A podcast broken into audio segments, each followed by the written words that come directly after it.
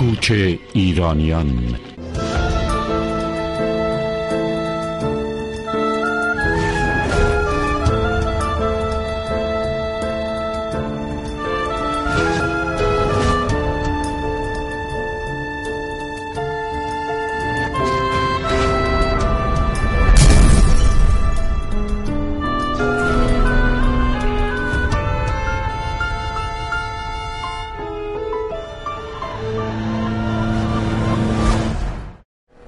درود.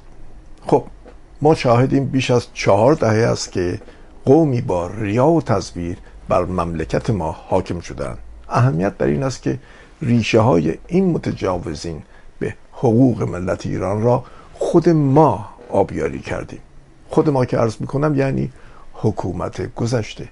نمی‌دانم این چه تدبیری بود در کشوری که هیچ حزبی را تحمل نمی کردن اما این قوم قوم اسلام زده عقب افتاده و از زمان و تاریخ را چنان پیگیرش بودند که همه نوع تسهیلاتی برایشان مهیا کردند تا آنقدر تنومند شوند که مقابل رژیم گذشته بیستند. رژیم پادشاهی که داشت با بهرهگیری از جهان امروز به تمدن جهانی نزدیک می‌شد و این ملایان بی سواد ولی ریاکار با استفاده از این فرصت در مساجدی که به کمک حکومت چندین برابر زمان رضاشاه گسترش پیدا کرده بود با خرافات ستای غاز خودشان در میان روستاییان و جهال شهری چنان مخشویی کردند که توانستند با جمعیتی چند هزار نفره به میدان بیایند و هرچه که ساخته شده بود را جارو کنند. امروز شاهد هستید. خب این یک اشتباه تاکتیکی بزرگی بود که از دست حکومت گذشته در رفت و خانمان ما را نیز برباد داد. حالا شما این اشتباه تاریخی را گردن حکومت های خارجی میاندازید؟ بیاندازید. یا گردن ملتی که همراه نظام پادشاهی سابق بود یا لاقل در مقابل حکومت پادشاهی نایستاده بود. بعضی به این مردم خاکستری همین قشری که من اشاره می کنم مردمی که به مخالفت با رژیم گذشته نپرداخته بودند ولی آنها را با مردم فریب خورده در مساجد یکی می‌کنند و می‌گویند که این مردم حق نشناس بودند. شاهشان این همه خدمت کرد ولی مردم حق نشناس بودند. می‌خوام بدانم مگر این مردم بودند که ساختن چندین هزار مسجد را توسعه دادند؟ در دانشگاه کشور مسجد ساختند. مرکز باهایان را تخریب کردند. برای یاری دادن به آنها و گذاشتن آیت الله بهشتی و متحری کتاب های درسی را مذهبی کنند کاملا مذهبی کنند. همه را گردن این ملت مظلوم خاکستری که نه حزبی داشت و نه قدرتی اجتماعی نیندازید.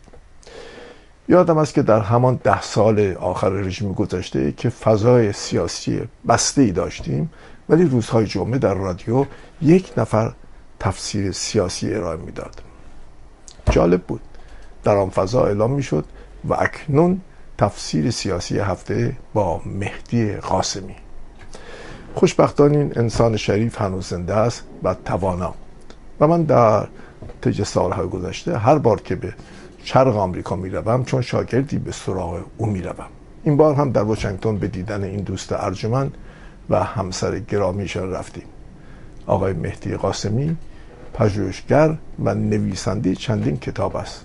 از جمله شیعگری و شرح حال دکتر مصدق که در قربت به رشته تحریر در آمده گفتگوی بالا بلندی را با او آغاز می کنیم که البته کمتر گفتگو است بلکه بیشتر با دیدگاه با ارزش او آشنا می شویم مخصوصا در ارتباط با جنبش و خیزش اخیر ملت ایران و مقایسه زمانه ما با انقلاب مشروطیت. خوشبختانه هنوز فرصت آموختن و بهرهمند شدن از وجود اندیشمندانی چون آقای قاسمی وجود دارد که غنیمت میشمریم و می نشینیم پای صحبت او در حومه شهر واشنگتن. با ما باشید.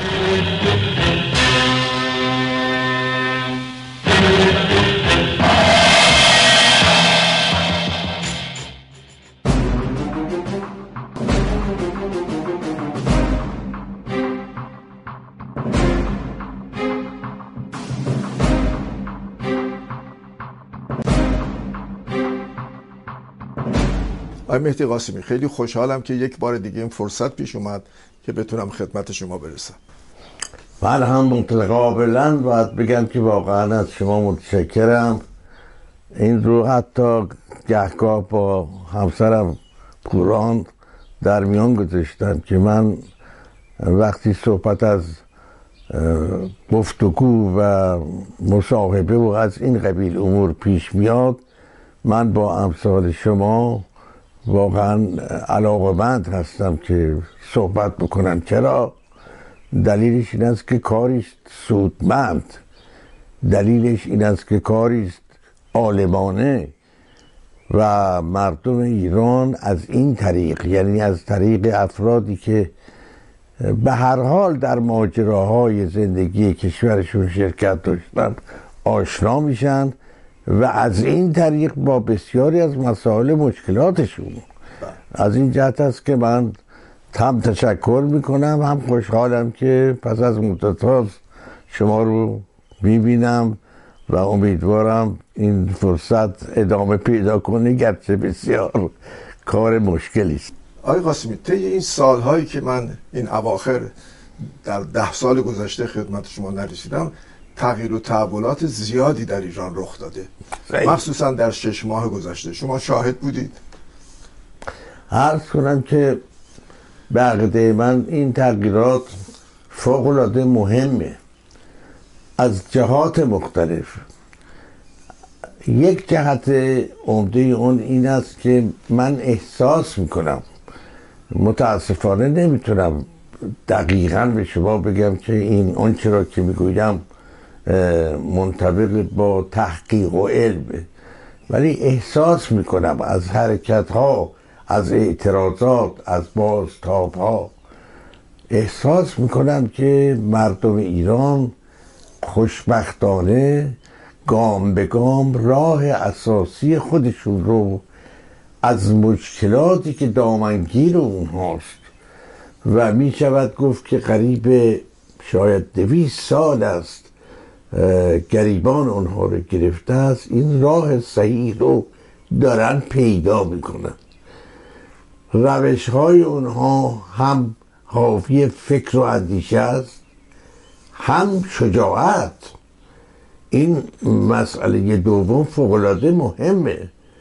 شما برای بیرون آمدن از یک جهنم از یک محیط زشت و خونباری چون فضای جمهوری اسلامی بتوانید به خودتون جرأت بدید بیاد در خیابان ها شعار بدید نظر بدید درخواست مطرح بکنید و نترسید از اینکه شما رو به کجا می‌کشند.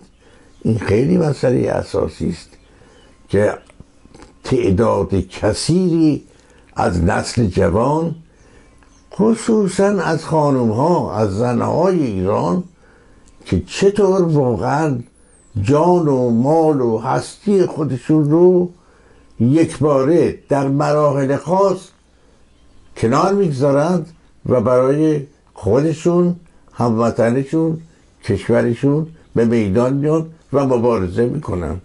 این از این جهت فوقلاده مهمه. خب شما که اشاره داشتید به موقعیت ملت ایران در طی دویست سال گذشته. بله. خب تفاوت خیلی زیادی هست درسته؟ کاملا. خب. منتها من این نکته رو خدمتتون باید درس کنم. در این فضای طولانی مراحلی هم هست که نشان میده مردم در مقابله با مشکلات خودشون و در مقابله با دشمن گاهی اوقات هست ما دیدیم تاریخ نشون میده. یعنی تاریخ دویست ساله گذشته نشون میده که در به دست آوردن فضای سالم ایستادگی های قهرمانانه کردن. کی بوده؟ و از جمله که من می‌توانم بگم یکی از پایگاه های شروع مشروطیت ایران هست مسئله همین تنباکوست. که قراردادی که ایران با یک انگلیسی برای تنباکو بست در حقیقت این تنها مرجع مالی و صنعت ایران رو در دست خارجی قرار داد. کسانی که در این کار دخالت داشتند و عامل این کار بودند چنان از خود هم فکر روشن نشون دادند یعنی راه صحیح رو پیدا کردند. هم اینکه ایستادگی با قدرت تمام.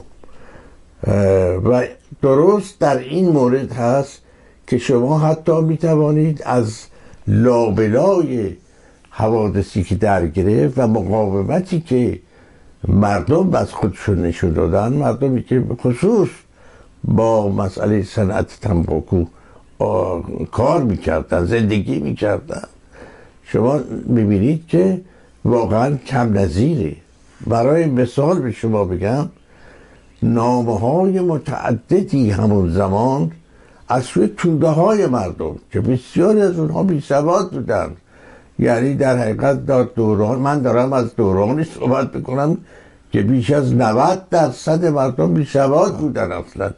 ولی نامه های از آنها به جز که من خود در این کتابخانه کوچیکی که اینجا دارم ملاحظه کردی نشون میدی که مردم ایستادگیشون به حد اعلا بوده و نامه هایی که برای دولت و به خصوص بعد از دولت برای آخوندها برای ملایان میفرستادن و اونها رو به شدت مورد تعرض قرار می‌دادن بسیار با اهمیت بوده.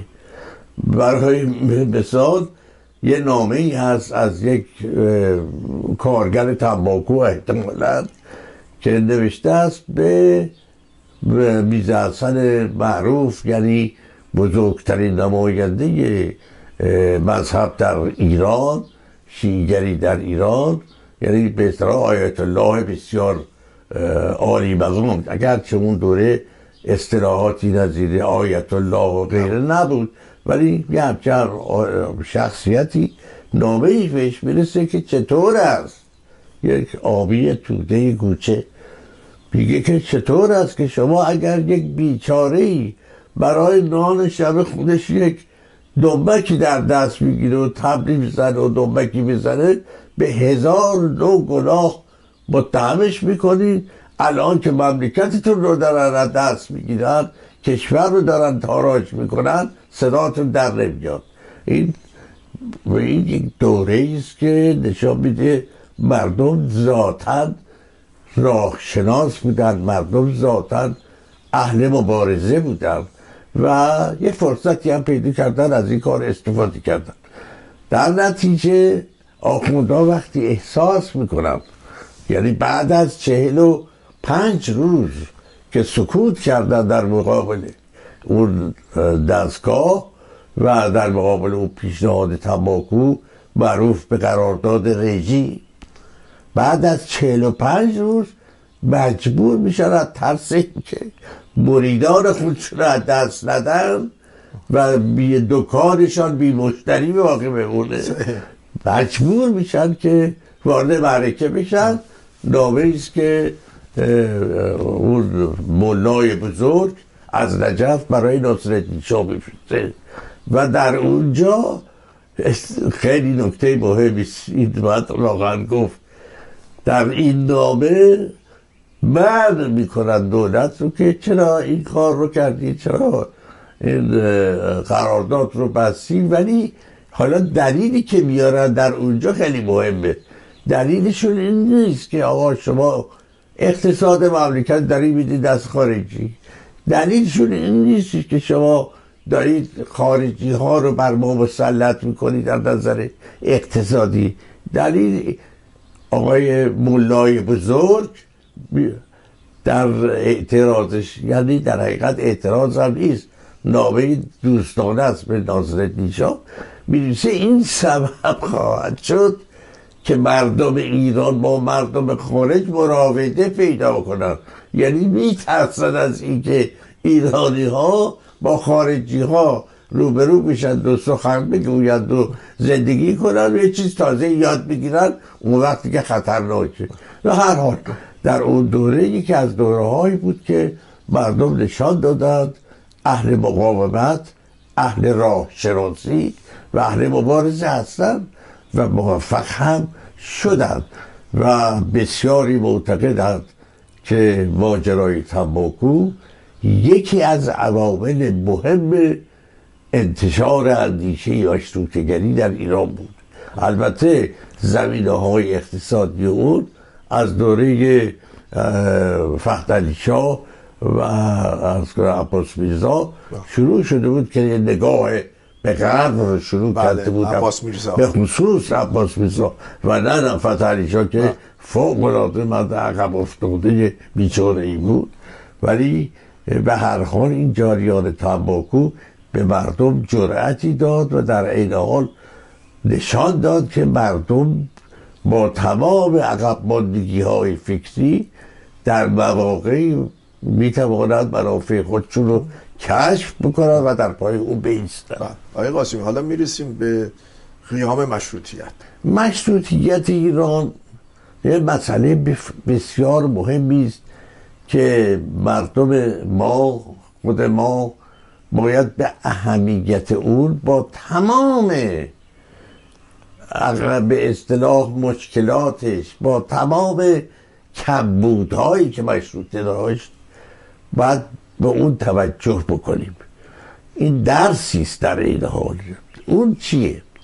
اون این است که اولا فکر مشروط خودی ایجاد مجلس شورای ملی و به هر حال نوع دموکراسی در ایران اولین حرکتی است در سراسر آسیا. درست. این خیلی مسئله مهمی است. در این زمینه از نظر اقتصادی از نظر اجتماعی ژاپنی ها بر ما پیشی داشتند. بخشی از چین همینطور. هند که تحت استعمار انگلستان بود همینطور.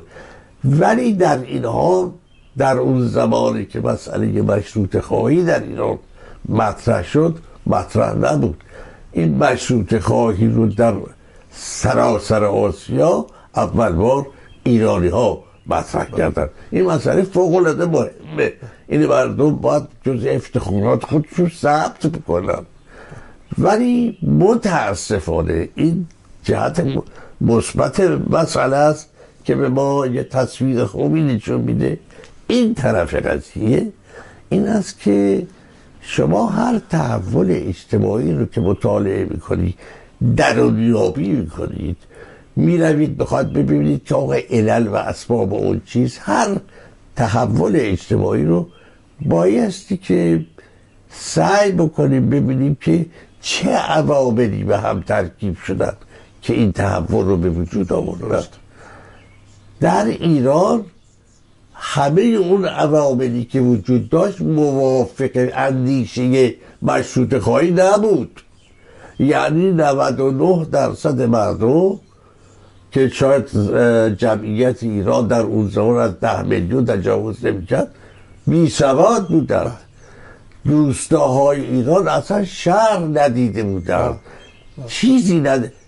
در با تمام این مشکلات با تمام این عقب ماندگی ها در این کشور عقب مانده عده معدودی از روشنفکران یا به قول زمان منور الفکران موفق شدن که به بخشی از این مردم عقب افتاده بیاموزند که باید دنبال مشروطه بود دنبال قانون بود. دنبال این نبود که یکی حکومت کنه و یکی بردبار حکومت او رو اجرا بکنه. این اهمیت مشروطه در این بود.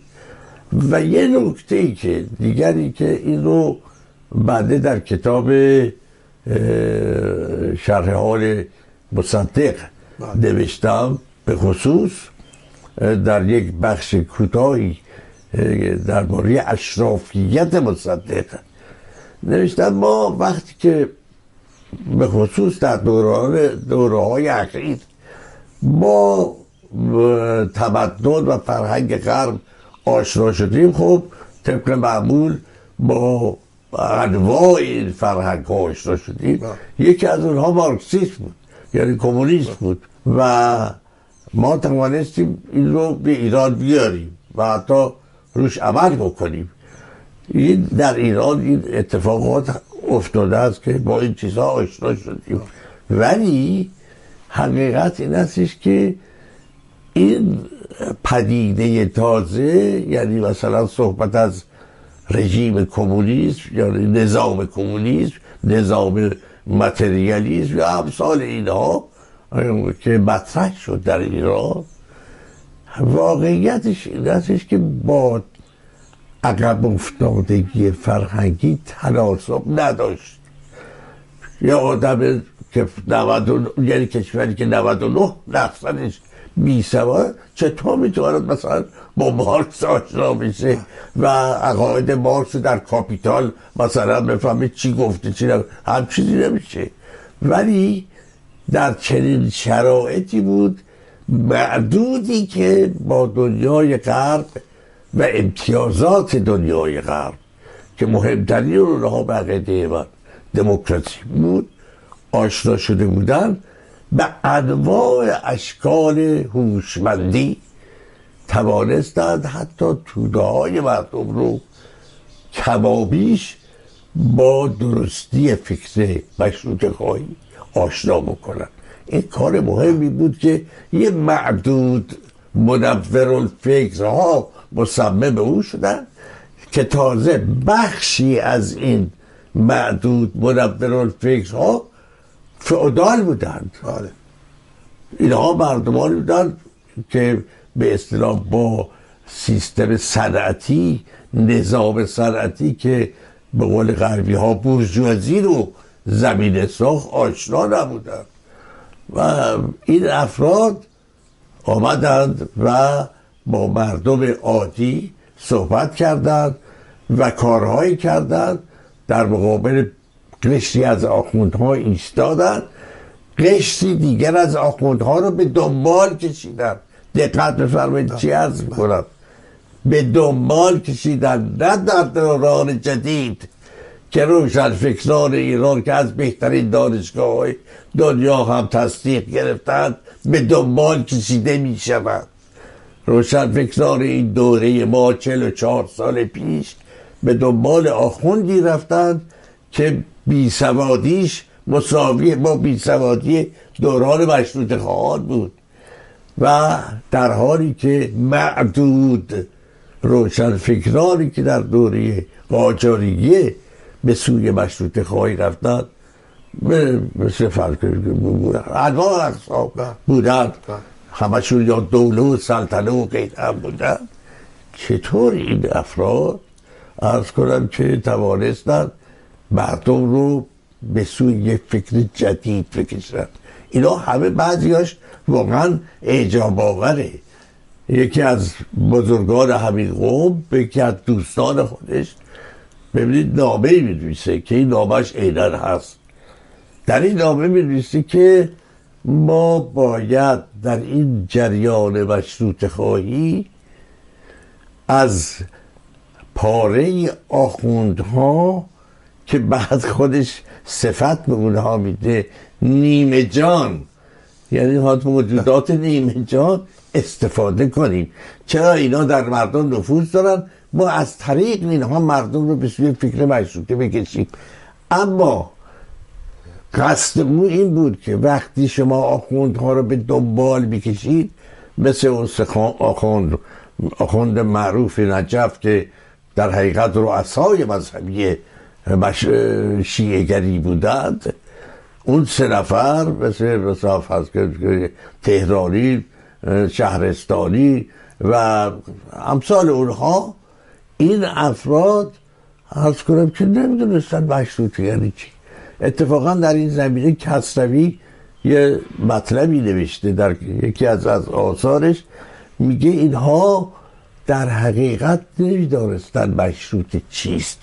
فکر می‌کردن که اگر مشروط بر پا شود اینها به صدر خواهند اومد بزرگ خواهند شد. یعنی حکومت و قدرت رو در دست خواهند گرفت. این این تصور می‌کردن. یه دیگه هم نخیر. دنبال قضیه می‌رفتن دنبال قدیم می‌رفتن. مثل فرض بفرمایید که چی از نماز جمعه تهران رو کسی بخوره که دشمن مشروطه بود. خب اینا در مقابل هم قرار گرفتن. این عده معدود توانستن این جمله آخوندها رو دنبال بکشن. فرق داشت با اون عرض می‌کنم تکرار می‌کنم.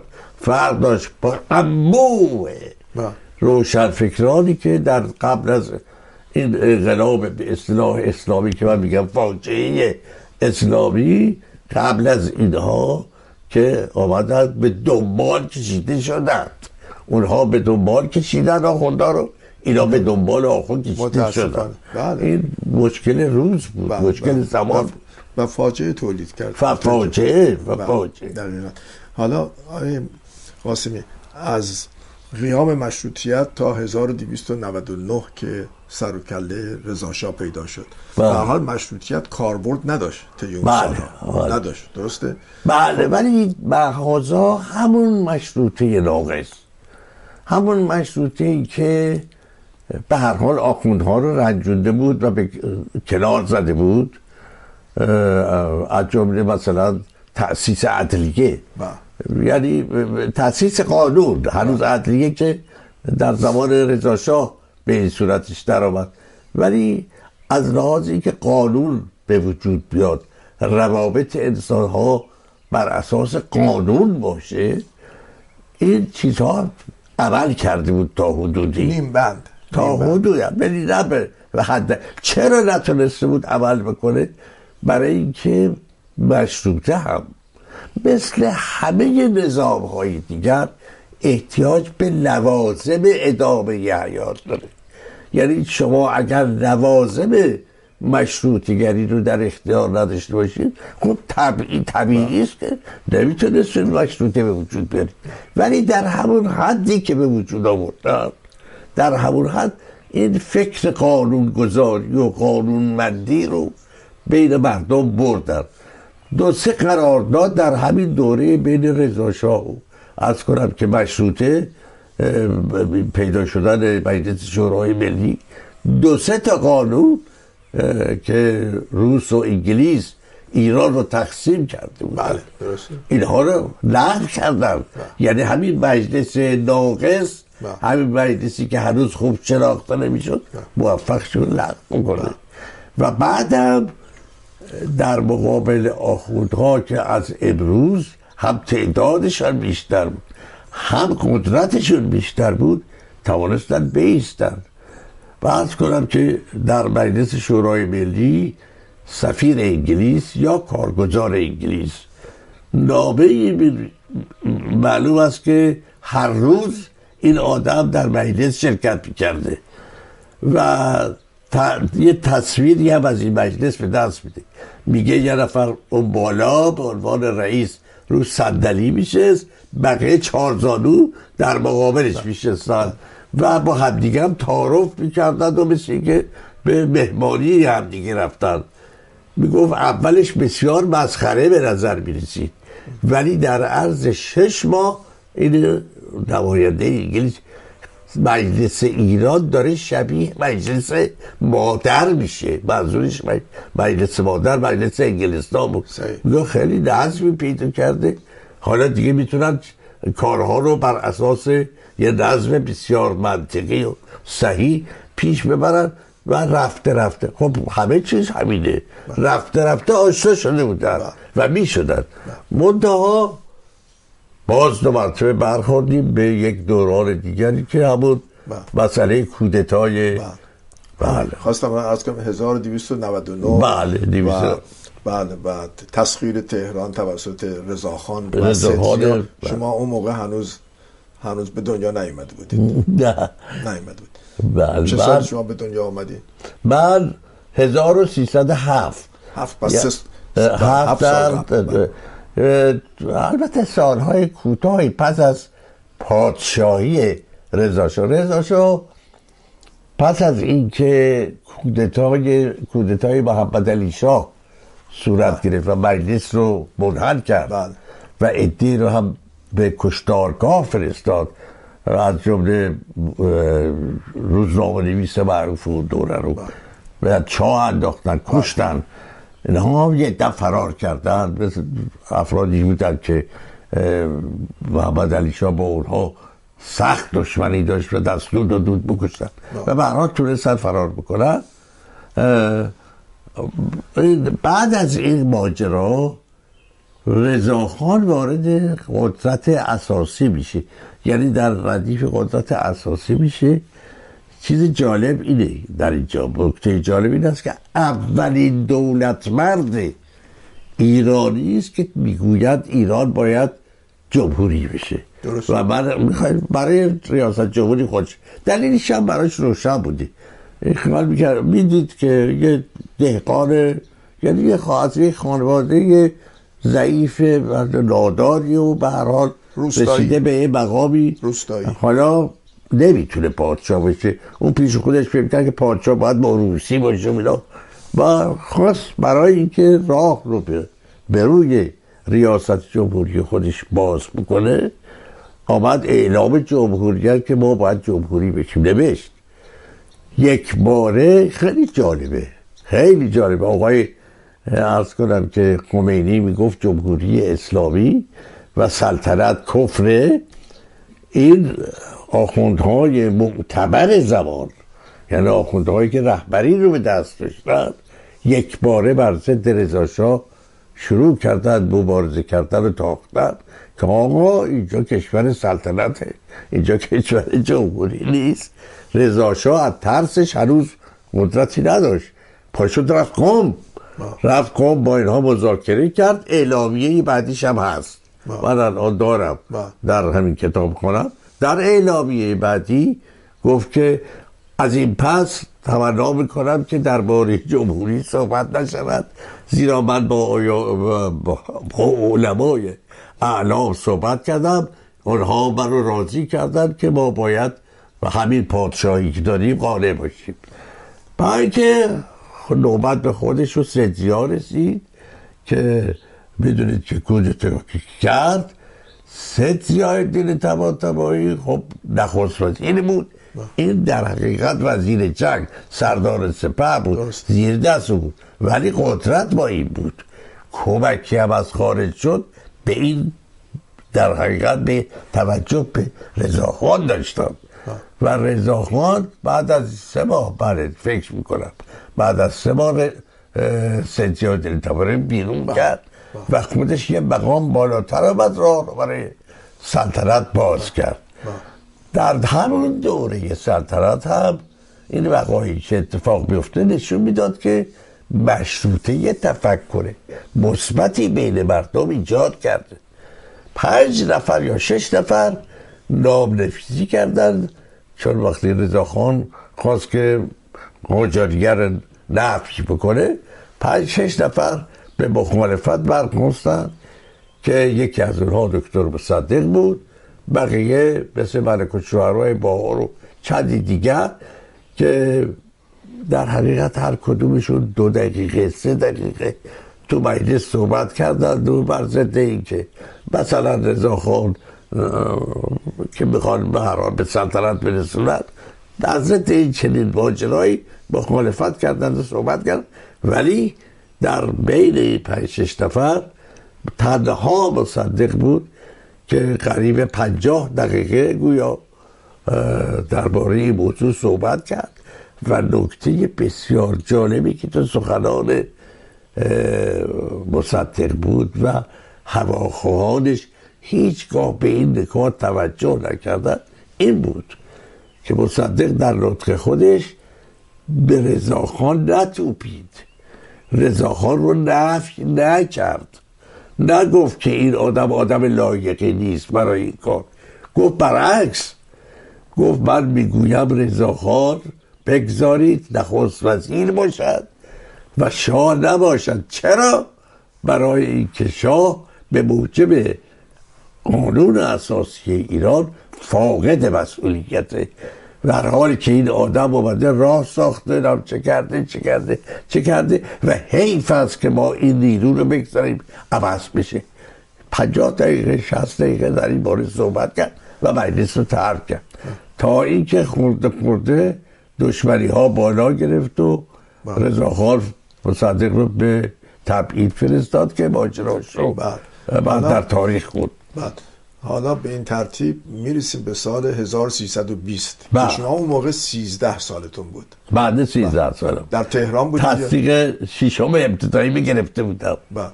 هنوز فعالیت اجتماعی نداشت ابدا اون نمی‌شد. سیزده. ولی در همون حدود سنم فکر می‌کردم. در همون حدود سنم به مدرسه می‌رفتم. و این مصادفه با این دوری است که به دستور رضاخان اه، یعنی دیگه رضا شاه در حقیقت دستور رضا شاه. دانشگاه به وجود آمده بود. مدارس متوسطه دخترانه به وجود آمده بود. مدارس پسرانه به وجود آمده بود. مدارس شکل مدرسه به خودش گرفته بود و چیزهای راههایی ساخته شده بود. کارهایی شده بود که به با دنیای غرب آشنایی داشت. با دنیای غرب صدقیت داشت. اینا رو به وجود آورده بود در این حال.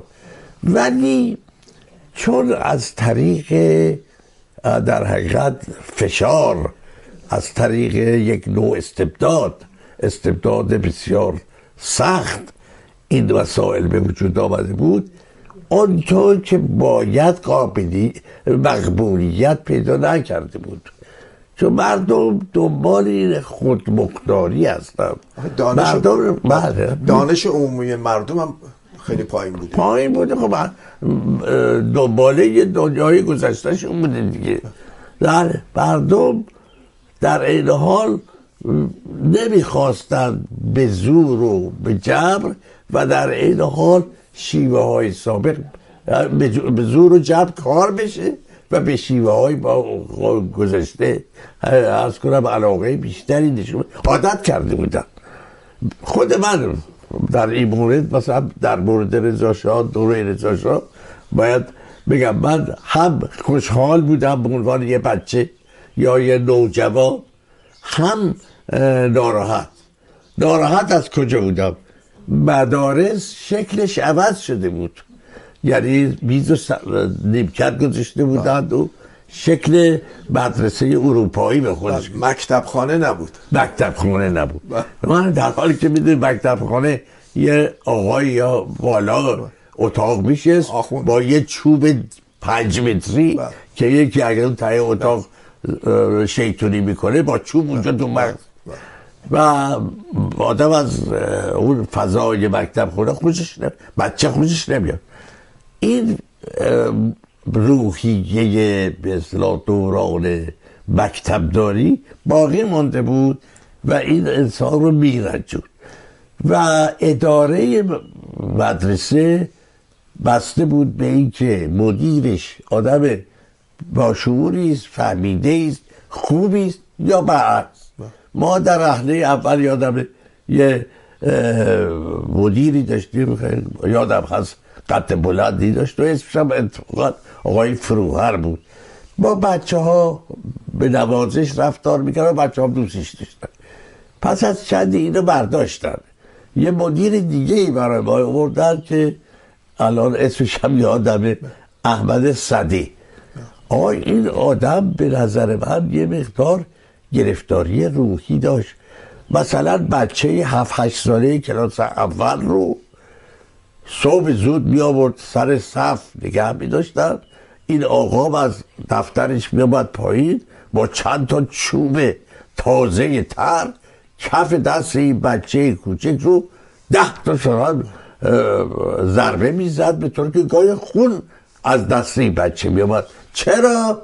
برای اینکه گفته بود در این مدرسه دویدن قدقنه این بود که من واقعا من و امثال من روزهای پنجشنبه که می‌شد از خوشحال خوشحال بودیم که غلا یه جمعه راحتی داریم. روزهای دیگه عذابی گرفتیم که بعد صبح بلند شیم بریم از کنم مدرسه. چون تو این مدرسه یه همچین موجود خطرناکی وجود داشت که بچه ها از نگاه به او وحشت داشتن. خب این فضا بود. ولی رفته رفته خوب اینا عوض می‌شد. به خصوص وقتی دوره متوسطه شروع می‌شد. این است که یا مثلا یه دوره پیش آمد که پیشاهنگی شروع شد. بله. که هم توش ارز کنم که فعالیت پیشاهنگی بود. هم شوخی و ارز کنم که از این قبیل. گاهی اوقات هم حوادثی در می‌گیرم که خنده دار بود واقعا. من یه موردش برای شما تعریف کنم. این زمین دانشگاه تهران دیده بودید چون تازه به دستور رضا اونجا رو گرفته بودم برای تأسیس دانشگاه تهران. در بالای اینجا مدرسه تب بود که تا آخرم همینطور بود تا اونجا که ما بودیم. مدرسه تب بود. بقیه درختکاری و باغچه بود. کسانی که از مدارس مختلف به عنوان پیشاهنگ می آمدند که روز چهارم آبان مثلا یا روز 1299 روز مراسمی شد در جلالیه. جلالیه یک زمین بسیار وسیعی بود در مقابل رودخانه که از رودخانه کرج منشأ مثل برای از سواری بله بله. از سواری می‌کردن روزای به اصطلاح نمایشی رضا شاه فرزند شمین محمد رضا شاه دختران همسر و رئیس ستاد وقت در یک اتاقکی می و این افراد از جلوی اینا رژه می رفتن اولم بچه ها می رفتن یعنی همین پیش آهنگا اول دخترها و بعد پسرها. بعدم دستور داده بودن که دخترها بعد به پسرها سلام بدن. همین باعث مشکل شد بود ما. بعد از کنم که ما میرم ما صبح می بردن در زمین دانشگاه. غذا بوده بخوریم و چه بکنیم و چه بکنیم. بعد از اون را می رفتیم به محل رژه و اونجا رژه که تمام شد می رفتیم خونه ها یعنی می بردن یک دوستی ما داشتیم در همین مدرسه پدر مادران خیال می‌کردن که حالا بچه هاشون با پیشاهنگی میرن به فلان جا. حالا دنیا رو تسخیر خواهند کرد و اینا. غذای کافی به این بچه ها میفتن برای بچه هاشون تهیه می‌کردن. جمله یکی از اینا خیلی چرب و به مادر پدر براش غذا فرستادن موقعی که شروع شد به رژه این بچه بچه بود یا دوازده سالش بچه اعلام کرد که من احتیاجی به رفتن به از کنم که دستشویی. دستشویی هست. مدیر کار که به اصطلاح اداره این رژه در دستش بود نمیشه. دیگه کار تموم شده. خودت دیگه دار برو. این بدبخت بچه دوازده ساله هم راه افتاد. نزدیکی های اون به حدی که رضا شاه به سرش دیگران ایستاده بودند و رژه رو به اصطلاح اداره می‌کرد یا تماشا می‌کردن این بچه نتوانست خودش نگه داره و شروع کرد به پاشیدن خصافات به این طرف و اون طرف. و از جمله خود ما. همه ما با یه حالت بدی از اون منطقه رد و رضا شاه شانس آورد که در طبقه بالا بود بهش نرسید دیگه. ما رو بردن حالا رسیدیم با اتوبوس که ما رو بخواد ببره به خونه. اتوبوسی میگه من این رو نمی‌برم. داستانی بود از این اتفاقات هم بله. در می‌گرفت و اینها. به هر حال بله. اون دوره هم تموم شد که دوره با قول شما بیست شروع شد. بله. حالا من از شما در همین ارتباط می‌خوام سوال کنم. 1320 زمانی که رضا مجبور شد کشور رو ترک کنه شما 13 سالتون بود. 1320 تا 1332 بله. یعنی اون کودتای معروف که هنوز زخمش بر جامعه ایرانی تازگی داره. بفرمایید که اون دوازده سال رو شما چگونه گذراندید؟ من فقط می‌دونم شما عضو حزب توده بودید. از جزئیاتش هیچی نمی‌دونم. من فقط می‌دونم که شما عضو حزب توده بودید. بله بیشتر بله. چیزی نمی‌دونم. بله. عرض کنم که این ماجرای عضویت من در حزب توده سوالاتی برای این اون البته نه به اعتراض نه به موافقت بلکه می‌خوان نابود بدانن بله. که آقا یه جوانی مثلا چون من در حدود شاید 18 سالم بود 17 سالم بود که عضویت حزب توده رو قبول کردم.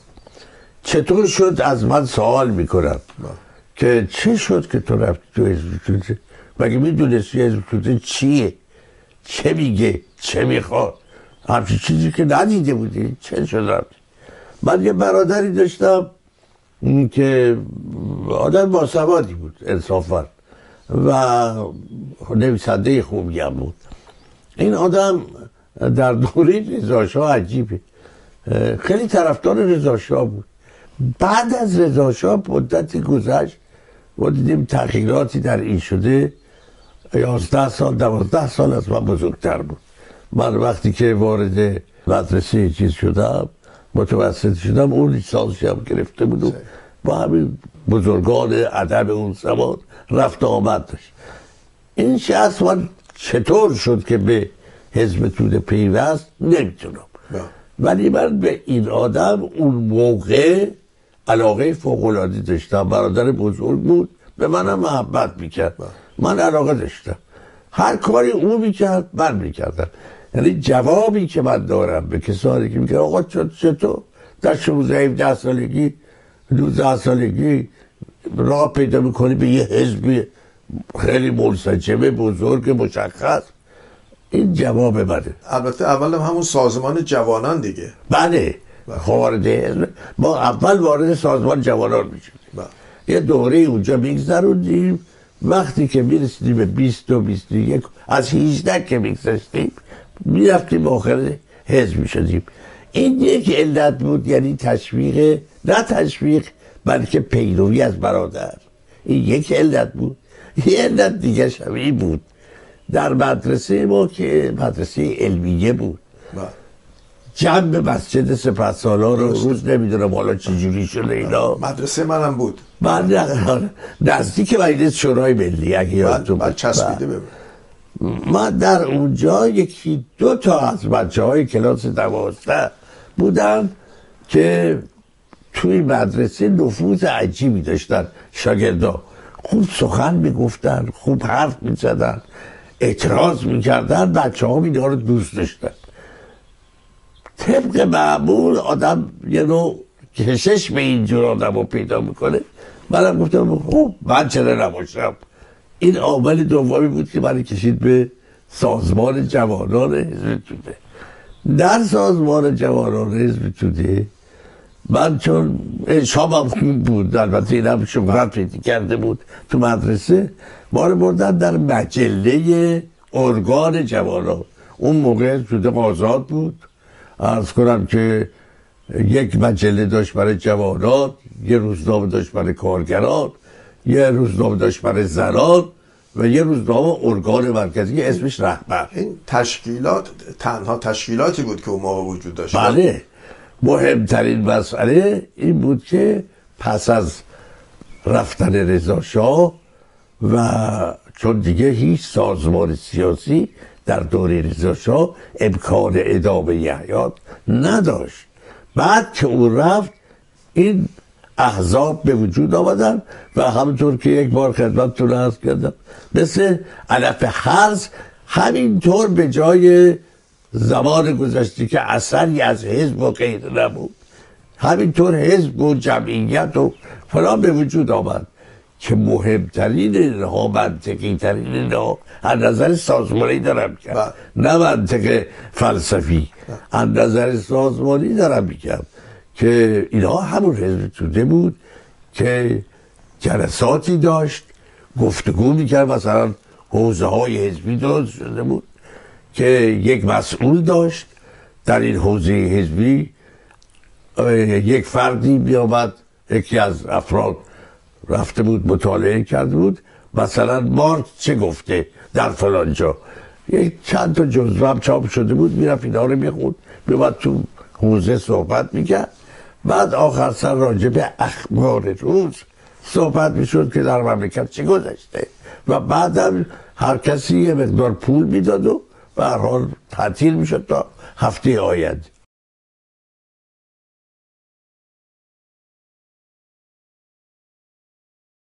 در نگاه به کوچ ایرانیان با ما همراه باشید تا روزی با هم آن را به پایان برسانیم.